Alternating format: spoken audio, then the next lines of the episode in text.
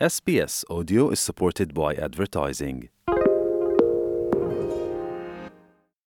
SBS SBS SBS SBS SBS SBS Malayalam ഇന്നത്തെ വാർത്ത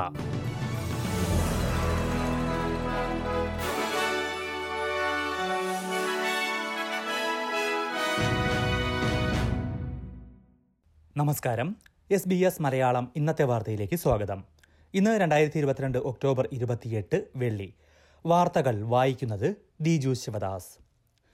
new south വെയിൽസിൽ വെള്ളപ്പൊക്കത്തിൽ തകർന്ന വീടുകൾ സർക്കാർ തിരികെ വാങ്ങാൻ പദ്ധതി പ്രഖ്യാപിച്ചു. സംസ്ഥാന സർക്കാരും ഫെഡറൽ സർക്കാരും സംയുക്തമായാണ് പദ്ധതി പ്രഖ്യാപിച്ചത്. നോർത്തേൺ റിവേഴ്സ് മേഖലയിലായിരിക്കും പദ്ധതി നടപ്പാക്കുക. രണ്ടായിരത്തോളം വീടുകൾ തിരികെ വാങ്ങുന്നതിനായി എണ്ണൂറ് മില്യൺ ഡോളറിന്റെ പാക്കേജാണ് പ്രഖ്യാപിച്ചിരിക്കുന്നത്. വീട് വിൽക്കാൻ ആഗ്രഹിക്കുന്നവരിൽ നിന്ന് അത് വാങ്ങാനാകും ഇതിൽ അഞ്ഞൂറ്റി ഇരുപത് മില്യൺ വീട്ടിൽ തുടർന്ന് ജീവിക്കാൻ ആഗ്രഹിക്കുന്നവർക്ക് ഒരു ലക്ഷം ഡോളർ വരെ കേടുപാടുകൾ തീർക്കാൻ നൽകും. നോർത്തേൺ റിവർ മേഖലയിലെ ഏഴ് കൗൺസിൽ മേഖലകളിലാകും പദ്ധതി നടപ്പാക്കുക. ഓസ്ട്രേലിയയിലെ ആകെ കൗൺസിലുകളിൽ പകുതിയും ഈ വർഷം ഏതെങ്കിലും തരത്തിലുള്ള പ്രകൃതി ദുരന്തം നേരിട്ടതായി കണ്ടെത്തൽ.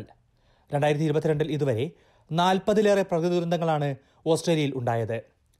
ഇരുന്നൂറ്റി എൺപതിലേറെ കൗൺസിൽ മേഖലകളെ ഇത് ബാധിച്ചു. ഒന്ന് ദശാംശം ആറ് കോടി ജനങ്ങളെയാണ് ഈ വർഷം ദുരന്തങ്ങൾ ബാധിച്ചതെന്ന് നാഷണൽ എമർജൻസി മാനേജ്മെന്റ് ഏജൻസി ചൂണ്ടിക്കാട്ടി. അതിനിടെ മെൽബണിലെ ആൾട്ടോണയിൽ വെള്ളപ്പൊക്കത്തിൽ നിന്ന് പത്തു വയസ്സുള്ള ബാലനെ എമർജൻസി വിഭാഗം രക്ഷപ്പെടുത്തി. ഡ്രെയിനേജിലൂടെ ഒഴുകിയ വെള്ളത്തിൽ കളിക്കുന്നതിനിടെയാണ് കുട്ടി അപകടത്തിൽപ്പെട്ടത്. ഡ്രെയിനേജ് പൈപ്പിലൂടെ ഒഴുകിപ്പോയ കുട്ടി ഗ്രില്ലിന് താഴെ കുടുങ്ങുകയായിരുന്നു. വെള്ളപ്പൊക്കത്തിൽ കളിക്കാൻ കുട്ടികളെ ഒരു തരത്തിലും അനുവദിക്കരുതെന്ന് എമർജൻസി വിഭാഗം മുന്നറിയിപ്പ് നൽകി. സിറിയയിൽ നിന്ന് ഐ എസ് അംഗങ്ങളുടെ ഭാര്യമാരെയും കുട്ടികളെയും ഓസ്ട്രേലിയയിലേക്ക് തിരിച്ചെത്തിക്കാൻ നടപടി തുടങ്ങി. ഓസ്ട്രേലിയക്കാരായ സ്ത്രീകളെയും കുട്ടികളെയുമാണ് തിരിച്ചെത്തിക്കുന്നത്. ഐ എസ് ആധിപത്യം അവസാനിച്ച ശേഷം ക്യാമ്പുകളിൽ കഴിയുന്ന നാല് സ്ത്രീകളെയും പതിമൂന്ന് കുട്ടികളെയും തിരിച്ചെത്തിക്കാൻ നടപടി തുടങ്ങിയതായി വാർത്താ ഏജൻസിയായ എ എഫ് പി റിപ്പോർട്ട് ചെയ്തു. ഇറാഖിലെ എർബിലിലേക്ക് എത്തിച്ച ഇവരെ സിഡ്നിയിലേക്ക് കൊണ്ടുവരും.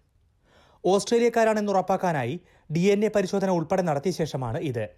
എന്നാൽ ഇതേക്കുറിച്ച് ഇപ്പോൾ വിശദാംശങ്ങൾ വെളിപ്പെടുത്താൻ കഴിയില്ലെന്ന് പ്രധാനമന്ത്രി ആന്റണി അൽബനീസി പറഞ്ഞു.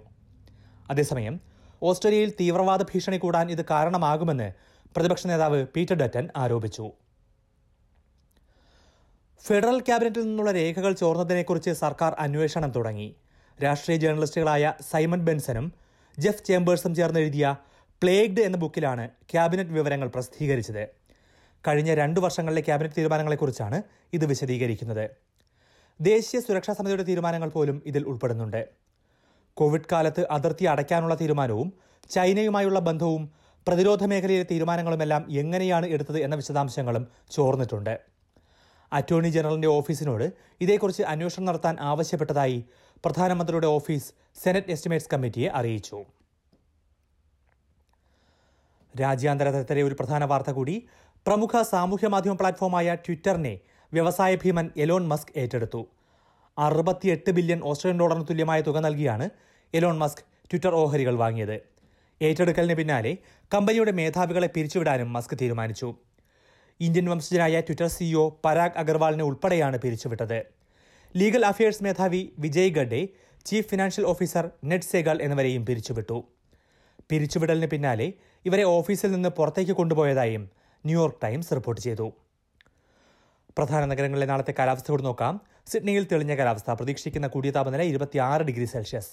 മെൽബണിൽ ഒറ്റപ്പെട്ട മഴ പതിനേഴ് ഡിഗ്രി. ബ്രിസ്ബനിൽ തെളിഞ്ഞ കാലാവസ്ഥ മുപ്പത്തിയൊന്ന് ഡിഗ്രി.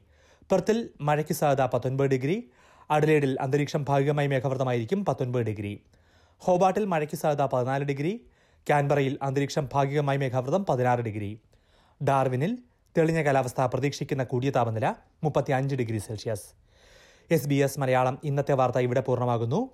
ഇനി ഞായറാഴ്ച രാത്രി ഒൻപത് മണിക്ക് ഒരു മണിക്കൂർ പരിപാടി കേൾക്കാം. ഇന്നത്തെ വാർത്ത വായിച്ചത് Diju Sivadas. SBS SBS SBS SBS SBS SBS Malayalam. ഇന്നത്തെ വാർത്ത.